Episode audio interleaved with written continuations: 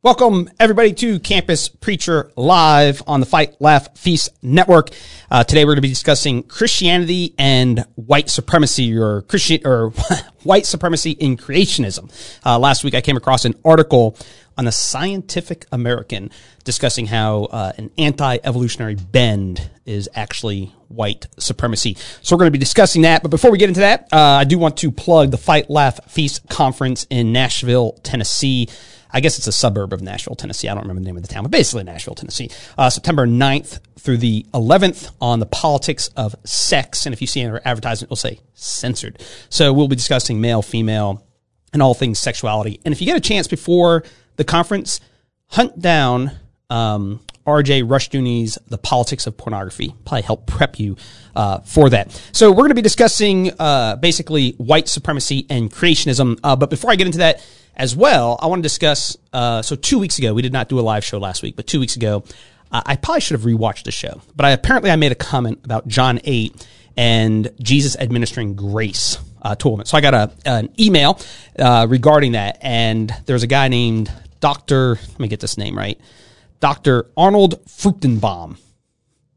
Fruchtenbaum. Hopefully, I'm uh, pronouncing that right. And uh, so uh, I got an email asking about this man's take on it. And it was a kind email. I'm, I'm not like it's not like it was a bad email. It was just like, hey, what's your take on this guy's uh, angle on what's happening in John chapter eight? And the short answer for what this guy's take on John chapter eight is is that the issue going on in John chapter eight isn't so much that Jesus is being gracious per se, and I would never say he's setting aside the law per se, but that what's really going on here is so the Pharisees catch a woman in adultery, so they catch her in the act. So according to the law of Moses, what they're supposed to do is bring her and the man who is caught in the act to the judge, and then from there the stoning is to happen. And what he wants is that when Jesus writes in the dirt, basically it deals with the Ten Commandments. That what he's writing, if you recall in the Old Testament, the two times we see God's hand is in the Ten Commandments, writing that. Then also um, when it's Belteshazzar in um, I think it's Daniel nine, maybe. Um, but basically the handwriting on the wall once, um, and so the idea being is that when Jesus writes on dirt, he's writing the commandments. And in writing the commandments, what he's demonstrating to the Pharisees is not so much that they are upholding the law of Moses, but rather they're violating the law of Moses because according to the law of Moses, I believe it's Deuteronomy 13 that the man points to. It might be 18. Uh, Deuteronomy 13 that, uh, it, that if you are guilty of that crime, you cannot bear witness against somebody. So in theory, basically, that these Pharisees, they were adulterers. And so they, so he who is without the same sin cast the first stone. And so the reality of it is these men would not be, uh, without the same sin. Therefore, they cannot cast the first stone in this judgment. Then all men go away and Jesus standing there and says, who's here to condemn you? Neither am I. Therefore go and sin no more. Now, in many ways, I, I basically would sign off on this basic interpretation. I don't believe the Pharisees are taking the law of Moses seriously, and they are setting it aside and bringing her to Jesus. But I also want to say that there is more going on. So th- this isn't a one to one analogy, but a few weeks ago, um, Bill Cosby was let go because he made a um, he made a uh, previous I, I think it was a DA. Basically, they would not charge him with those things. So when he went to trial, then he was able to basically be set free from jail because of a previous agreement that they had, and that the the whole trial should not have gone through, and therefore he's able to get free. And so the question is for this woman who is caught in the act, we'll assume she's caught in the act of adultery, like real adultery, is at the end, the announcement to her is, hey, you're off on a technicality. So even though, yes, you are an adulterous woman, you're off on a technicality, so go and sin no more, and this charge won't be brought against you. But I still think there's an element of what's going on between her and God. What, what's her place before the law? And part of the reason, or part of the thing I want to argue is putting John chapter 8 in a broader context. So in John chapter 8, you have the woman caught in adultery. In John chapter 5, you had the Samaritan woman at the well who has had many husbands. And then going back to, I believe it's John chapter 1, when John the Baptist comes, he refers, or John chapter 3 refers to Jesus as the bridegroom. Um, and so what we have, what I want to argue, what we have going on in the Gospel of John is that Jesus is the new Adam and he's taking a new bride to himself. And the bride that he's taking is not Israel, who would have been God's bride in the Old Testament, but they are the adulterous people. And just as in John chapter 8, they want to stone the adulterous woman, I believe it's Revelation chapter 17, Israel, the the whore of Babylon, uh, she gets stoned with hail. So she gets hailstones upon her. So that that generation of Jews is the adulterous generation. And so what I do think is happening is that grace is being administered to sinners, be it the Samaritan woman, be it the woman caught in adultery, um, and various sinners all over the place throughout the Gospel of John, and he's taking people to himself. And I think even one of the key elements uh, that Dr. Fruchtenbaum does not consider is that this is taking place in the temple. And I and I think what's vital here is even though I, I would I'm con, kind of conjecturing here, but the idea that what the stones that they're taking here in the temple are actually part of the temple stones. The temple is still being rebuilt, and it's these stones that's actually are going to crumble themselves. So just as they want to take the stones from the temple to stone the adulterous woman, and at the end of John chapter eight, they also want to stone Jesus. It's actually the temple that's going to come down in stones. So they're the adulteress. So while I, I would fully affirm you know, basically everything that Dr. Fruchtenbaum is saying, because I, I, do think the Jews are not taking the law of Moses seriously, and Jesus is taking the law of Moses seriously. I think there's also more going on. So it's not in of itself that I disagree. I just think more is going on, including real grace being administered to an adulterous woman who's now justified, free, and is in a sense now wedded to Christ. She becomes the bride of Christ um, in her conversion. I'm assuming she was converted, uh, just as the woman at the well. Uh, go get your husband. Oh, that's right. The man you've had five. The man you're not with currently with is not your husband.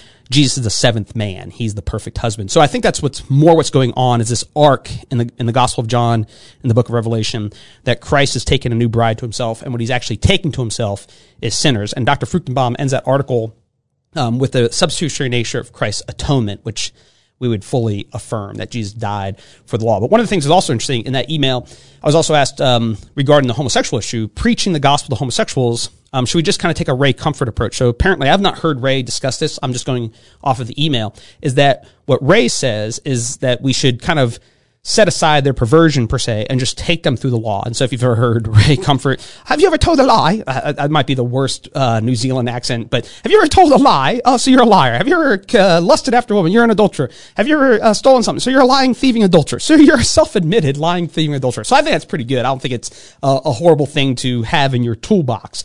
Um, but the question is, so what Ray, or what Ray wants to do is kind of set aside the homosexual issue and just take people through the law, such as lying, thieving, adultery, and stuff like that, uh, just as you would any other sinner, and apply that. Now, I think there's wisdom to that. Um, I, I, have not thought through that issue sufficiently, but I think there's wisdom in willing to set aside, to an extent, the homosexual issue, just like not set it aside. It's not the right thing. Um, but in a sense, setting aside temporarily to deal with a bunch of other issues. When you have such an emotional hot button issue like that, I think there can be wisdom to set it aside and push forward into other things, such as their lying, such as their uh, anger, their bitterness, their resentment, whatever the other issue is, and then deal with these things downstream. Because one of the things you begin to realize as you start to do more and more ministry, or you know, after 20 years of kind of doing ministry, um, there's so much intertwined in people and there's so much baggage that's driving so much what's going on. There's a lot of, there's a lot of avenues that you can end up reaching people. And oftentimes you don't have to go after the most immediate, blunt sort of thing, which is like in our culture, it's going to be the homosexual issue, which in turn is so wrapped up in a bunch of other things, including what we're going to discuss today, white supremacy, because uh, even even that wants to be a white normativity sort of thing. So even opposition to homosexuality can be a white supremacy thing. So when it comes to Ray Comfort's approach, I think uh, again, I, I, aside from an email, I can't speak too intelligently to Ray's approach. I listened to Hell's Best Kept Secret, just one of the tapes, maybe like 20 years ago. I think there was a series of tapes. I was traveling with a guy and he played one, and I didn't really disagree. The you know, basic backdrop of a lot of reform thinking is there's three uses of the law. And one of the uses of the law is, con, uh, is conviction of sin and sinners and call them to repentance and faith. And so um, I think it's fine to set aside some of their perversions initially to address other things such as their lying, their thieving, their adultery, dishonoring their father and their mother, probably prevalent, as well as just not worshiping God. Oftentimes when I'm interacting with homosexuals on ish on campus, I'll, I'll often just say something to the effect, well, no wonder you're confused. You're not even worshiping God. When you're not worshiping God, you don't know where your body goes. You don't know how, but once you begin to worship God, you'll realize it. the male female body just fits. They go together like a key and a lock. They just fit. You don't take two keys. You don't take two two locks, um, but a key and a lock go together. So I think there's a myriad of ways to address the homosexual issue. Um, and sometimes I think the wisest thing is to actually kind of set it aside, put it on the back burner, uh, which I don't always get to do on campus because it's always some frat boy yelling out, "What about the gays?" Is what they, "What about the gays?" They always yell out, and it's never, it's or very rarely the homosexuals that want to discuss it. It's some uh, frat boy that wants to discuss it. Um, but what I want to mainly talk about, let me get the, let me get our YouTube up here. Maybe.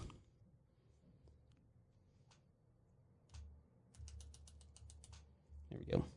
Um, the uh, so last week I came across an article that I just thought was patently absurd, and it's by and and the thing where it makes it more absurd. It's one thing like if you just see someone writing a blog or a tweet or something like that, but in theory there are still mainstream magazines. There's still mainstream media. And I would say something like Scientific American is a fairly mainstream sort of media, uh, still a mainstream magazine that I knew about when I was little. I've heard about for a long time. It's not like I've ever really spent time reading the Scientific American. Um, but they, like just about everybody else, is becoming uh, kind of a caricature of themselves. They're not really being scientific. They're more being governed by sociological experiments such as egalitarianism, uh, anti-racism, and these sorts of things. So anyway, uh, there's a woman there on July 5th wrote an article, a woman by the name of Allison Hopper. Allison Hopper. And she wrote an article called Denial of Evolution is a Form of White Supremacy. Denial of evolution is a form of white supremacy. And uh, the the basic gist, I'm going to read a couple sections here that she wants to get at, is that she wants to look at an historical strand that basically there are people who have argued, and we need to agree there are people who have argued this, is that people have argued that the mark of Cain is, is much more of a racial identity. That black people came about because of a mark on Cain. He kills Abel, gets a mark on Cain. Therefore, uh, black people are cursed. They're under the authority of white people. And what she wants to argue, though, is that there is a direct lineage, and, and her language is so convoluted, in white evangelical creationists. There's a direct line going right back to Adam uh, for white people, going all the way back to Adam. Uh, whereas, I, I, and she even brings the KKK. She enlists their help. And if you think about the KKK, they're not usually pro-Jew. And if you think about uh, the average Bible reading, there's a lot of Jews, including, say, John 4, when Jesus says salvation comes from the Jews. Um, so your average white supremacist is not usually pro-Jew, and yet if you read the Bible, the Bible's a pretty Jewish book, and I think every book written in the Bible, aside from Luke and Acts, uh, is written by a Jew. So, so this idea that it's a white supremacist document, and th- this even ties in. Two years ago, I'm preaching on campus up in New England, and there was a uh, young woman there, black girl, and I, I, may have mentioned this. I was telling somebody recently, but she uh, begins to take issue with me. She tells me she used to be a Christian, and then she gets to college she takes a critical theory class and she realizes that the Bible's been colonized by the white man. And so, so I'm the white man. I've colonized the Bible and I use the Bible now to oppress her rather than to liberate her. And so, uh, critical theory is an emancipation project and she's throwing off the constraints that me as a white male have placed upon her. She's throwing those things off and she's returning to her African roots and she's returning to her African spirituality. And it's actually a place of liberation rather than a place of slavery. But when I asked her, um, well, what, where particularly and what particularly have we colonized? She couldn't give me the one thing that was that. And so what we need to do, I think, in part, is we need to acknowledge, yeah, there have been people like the KKK who try to enlist the Bible for their very blatant racism. I think we need to acknowledge that. But on the flip side, then we need to ask the question, what does the Bible teach? And can we know what it teaches? And so in this discussion, when it comes to evolution and Christianity, uh, rather than just debating historical contingencies, and, and a contingent event is like I last week I didn't do a show. This week I'm doing a show. There's no necessity to me doing this live show. That's a contingent event.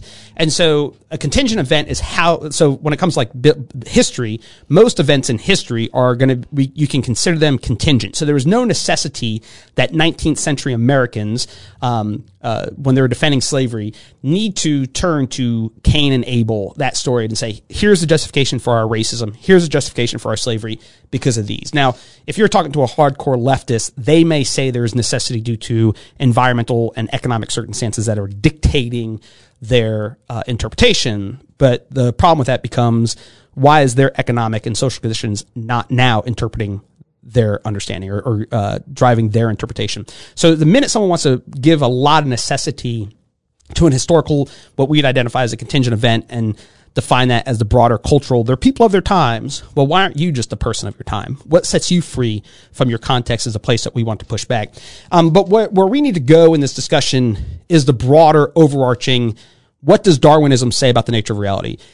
What does Christianity say about the nature of reality? Now, it's possible, like if you take like uh, the Nation of Islam, it's possible that you have something like the Nation of Islam that teaches that I was made by a mad scientist on a UFO and has placed a white man on Earth. That's that's a possibility. Like you might think it's absurd and all that sort of stuff, but that doesn't mean that it's false. So I'm open to the idea, theoretically, that it's possible that there is a creator God who put white people or black people. If you're ever preaching in cities, you'll come uh, across the black Israelites uh, or the Hebrew Israelites, and they are basically the black version of the KKK. They, they have the reasons of why the white man's a devil and why the black man's a chosen people of God. So you have that kind of going back and forth. So I would just say this, where do we need to take the debate? I would say the Christian needs to take the debate here. First and foremost, um, then we'd have, you know, uh, we, I would just say we begin with creation. And Paul in Acts chapter 17 says, from one blood or from one man come all nations. So the Christian acknowledges from the word go, going all the way back to Genesis uh, chapter 1 and 2, to Exodus, uh, Acts chapter 17. And then one of the key things that's going to pl- come to play as well is Genesis 12 and Genesis 14, 15, uh, or Genesis uh, 12, 15, 17, with the promises to Abraham. So the Christian position is this God made the heavens and the earth. From one man, Adam and Eve, uh, from one man, Adam, come all nations. And those nations came about in not with Cain and Abel, because we still have to deal with the flood after Cain and Abel, but through the sons of Noah. So even from a Christian standpoint, taking just broad orthodoxy into play is what you have going on in Genesis chapter 6 uh, through chapter 11 is you have the flood, coming out of the flood, you have Shem, Ham, Japheth, the children of uh, Noah, and they begin to spread out. And then what you have, them creating the Tower of Babel, and then you have the division of nations, and you have 70 nations going on there. So any racial component going on, you'd, you'd have to posit some concept of a polygenesis, um, if you really want like a full tilt racism going on. But otherwise, what you have is from one blood, Adam and Eve, going down to Noah, and then Noah and his children, all the nations coming from them. And I don't think there's a place for racism per se from Genesis chapter 11, because what ends up happening in Genesis chapter 11 right after that is Genesis chapter 12 and the call of Abraham. And the response to the call of Abraham is he does take one man and from you is going to become a blessing to every nation or all the nations. What nations are those? Those are the 70 nations found in Genesis chapter 11, which would include Egypt and every direction that you want to go uh, with man. So the reality of it is, I don't think there's a biblical case to be made for quote unquote white supremacy or black supremacy or Asian supremacy or Jewish supremacy um, for some sort of supremacy in man or even male female. Although in the male female thing, we'd still argue for a, a, a hierarchy and a distinction what we have is I don't know if democracy is the right word because it conjures up too much, but there, you do have a democratic element when it's not just a king, it's not just white people, it's not just black people, uh, but people from every tribe, tongue, and nation are image bearers of God. Remember a few weeks ago, the Imago Dei. So realize this: the, the left they kind of do that. They, in one breath, the Progs are going to take the Imago Dei and push every issue they want through the Imago Dei. But when it's no longer convenient, they're going to say, "Oh yeah, and by the way." The history of Christianity is racist.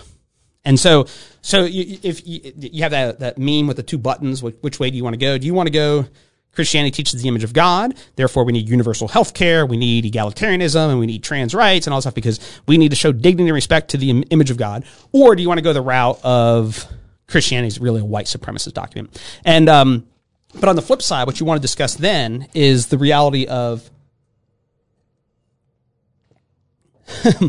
Uh, some people do have too much time to write about this idiocy. They do, but it's also the world that we're in. That's why I'm addressing it because I, I do think the white supremacy and the whiteness, that angle is just going to be more and more prevalent as kind of like the BLM angle gains momentum. That's the main reason I'm addressing it. But, but then more broadly, you have this in, um, uh, uh, Richard Dawkins in his book, River Out of Eden says this. And so, so my point, beginning point, Christianity has a meaningful universe. It begins with a personal being creating the cosmos. From one man come all nations, whites, blacks, males, females, rich, poor. Everybody is derived from Adam and Eve. They're image bearers of God. And that's also why we'd want to maintain there's a judgment, uh, because they're not just mere animals, but rather they're image bearers of God and they're responsible for their uh, actions. But Richard Dawkins says this The total amount of suffering per year in the natural world is beyond all decent con- contemplation. That's kind of a, a loaded sentence, especially when you consider what he says at the end. He says, during the minute that it takes me to compose this sentence. Thousands of animals are being eaten alive. Many others are running for their lives, whimpering with fear. Others are slowly being devoured from within by rasping parasites. Thousands of all kinds are dar- dying of starvation, thirst, and disease. It must be so. If there ever is a time of plenty, this very fact will automatically lead to an increase in the population until the natural state of starvation and misery is restored. In a universe of electrons and selfish genes, blind physical forces, and genetic replication, some people are going to get hurt, other people are going to get lucky, and you won't find any rhyme or reason in it, nor any justice. The universe that we observe has precisely the properties we should expect if there is, at bottom, no design, no purpose, no evil, no good, nothing but but pitiless. I, I think in another, I, I, think it says blind, but blind, pitiless indifference. So think about Richard Dawkins, who's one of the leading, basically, proponents of evolution over the last 50, 60 years. Um, he's saying at bottom, the universe, there's no design, no purpose, no evil, no good, just blind, pitiless indifference. So that would include any aspect of what white people have been doing to black people. So we're just going to grant racism that you know, all of white, Western white history, pure unadulterated racism. I'm just to say, if evolution's true, they're not doing anything wrong.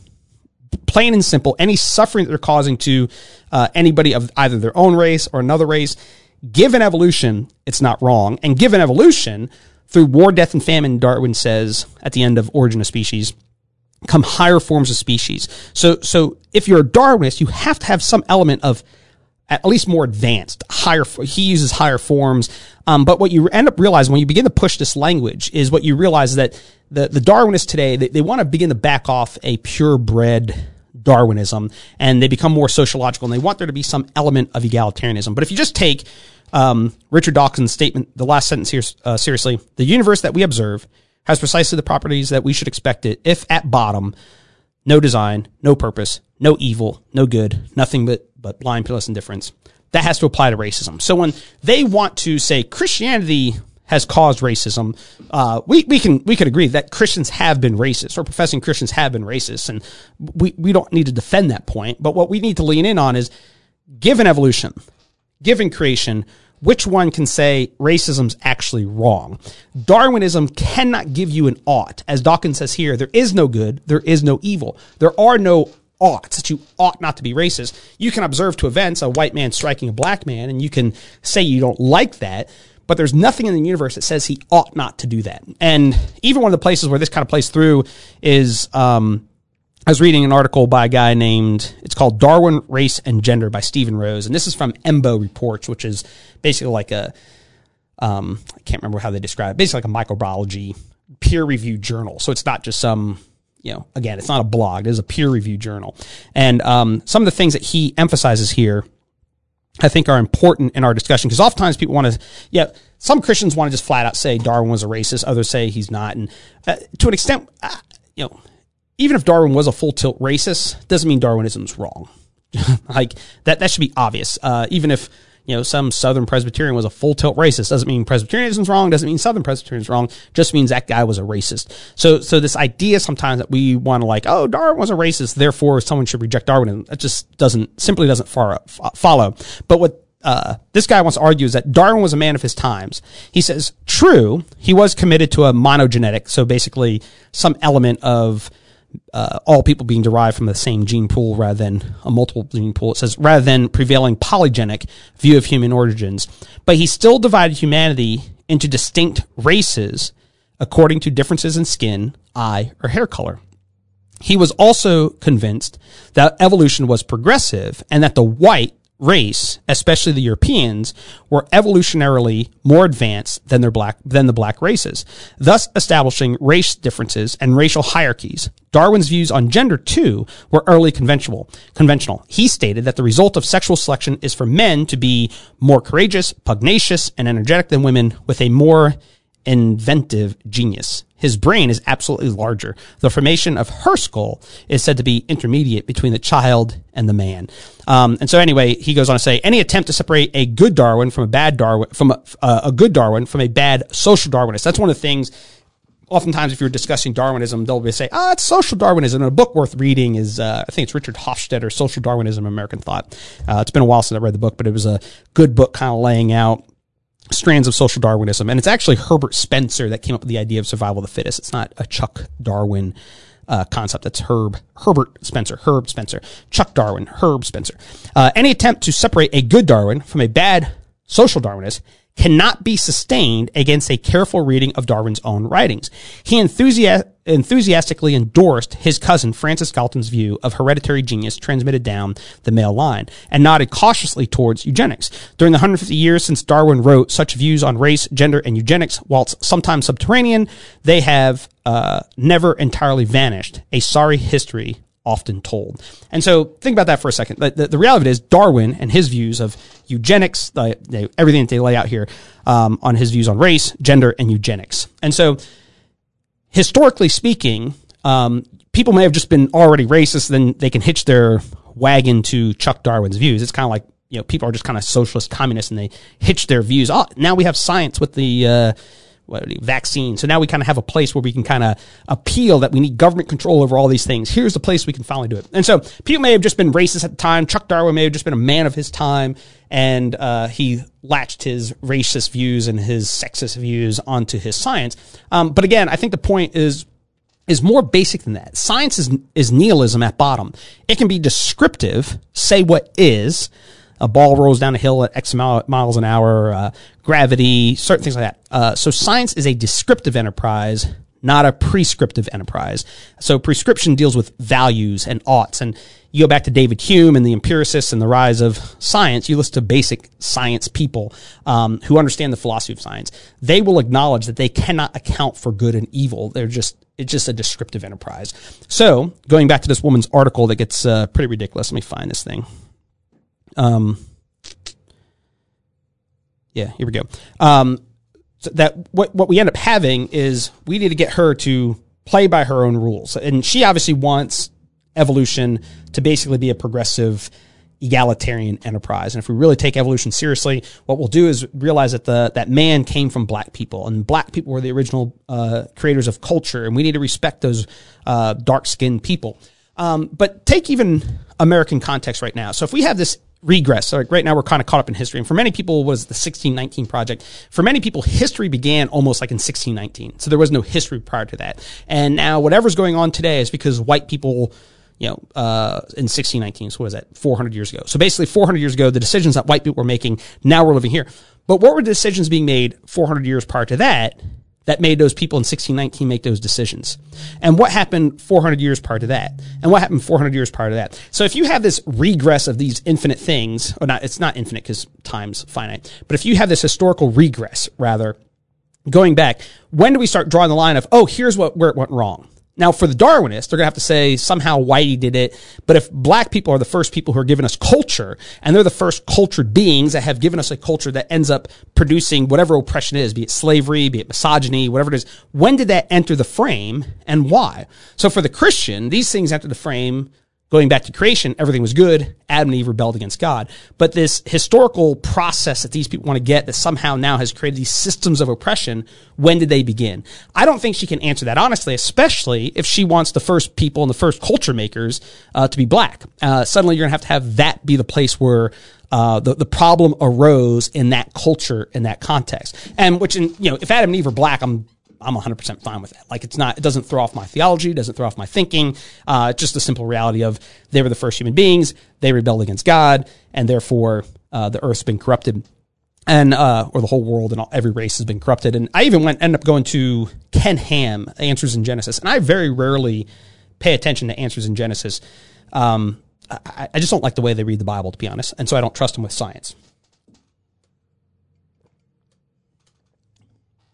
So I'm afraid of reading one of their little scientific um, arguments, repeating it, and people being like, "That's not even right." Because when people repeat their biblical arguments, I'm like, "Yeah, I don't think that's right." So I'm afraid of doing that with their uh, with their science. Uh, so, but even if you go to their site, they're very plain that kind of like Brown was the original people. Um, so this idea from uh, the Scientific American that uh, that that white evangelicals is this racist thing. The the premier and Ken Ham and to my knowledge, everybody at Answers in Genesis that I've ever seen is a white person. Kind of the premier white evangelical fundamentalist literal interpretation of the Bible people. Answers in Genesis. They're kind of like ah yeah, the original people were brown. And so so when when the, the, the article's not even verified in any way from what the uh, woman is actually arguing. You just kind of realize the absurdity of all. And like, I'm uh, I'm buried deep in documents. I'm just trying to find um, the one I want from her. Um, and yeah, I'm not going to go through this whole thing. The the the one actually place that I wanted to brush at is this. She says, uh, "I want to unmask the lie that evolution denial is about religion, and recognize that at its core." Is a form of white supremacy that perpetuates segregation and violence against black bodies. So, and that, so even one of the things that's really clever in this article, and she basically just talks out of both sides of her mouth. It's not about religion. It's about white supremacy. I want to prove that. But then what is, what is her next thing? She ends up saying, she says, at the heart of white evangelical creationism is the mythology of an unbroken white lineage that stretches back to a light skinned Adam and Eve. Nowhere to be found. Like I said, Ken Ham, those people, they're like, ah, brown people, not light skinned people. Um, it goes on to say, in literal interpretation of the Christian Bible, white skin was created in God's image. I, and just ask, what literal interpretation of the Bible? What verse says Adam and Eve were white skin? Uh, yeah, in literal interpretations of the Christian Bible, white skin was created in God's image. What, what literal interpretation? Is there any text you can think of that says anything even close to that? The Christian answer is no. And, you know, you look at a Middle Easterner, they're not Europeans. And so everybody I know believes biblical history is the ancient Near Eastern history. There's no way you're getting a white person. She goes on to say this. Uh, uh, dark skin has a different, more problematic origin. As a biblical story goes, the curse or mark of Cain for killing his brother was a darkening of his descendant's skin. Historically, many congregations in the U.S. pointed to the story of Cain as evidence that black skin was created as a punishment. Now you see the huge leaps she, she makes there. So she starts off saying, uh, this whole idea of evolution uh, denial is not about religion; it's about white supremacy. But then she wants to get into the text. So in one breath, she's, "Oh, it's not about religion."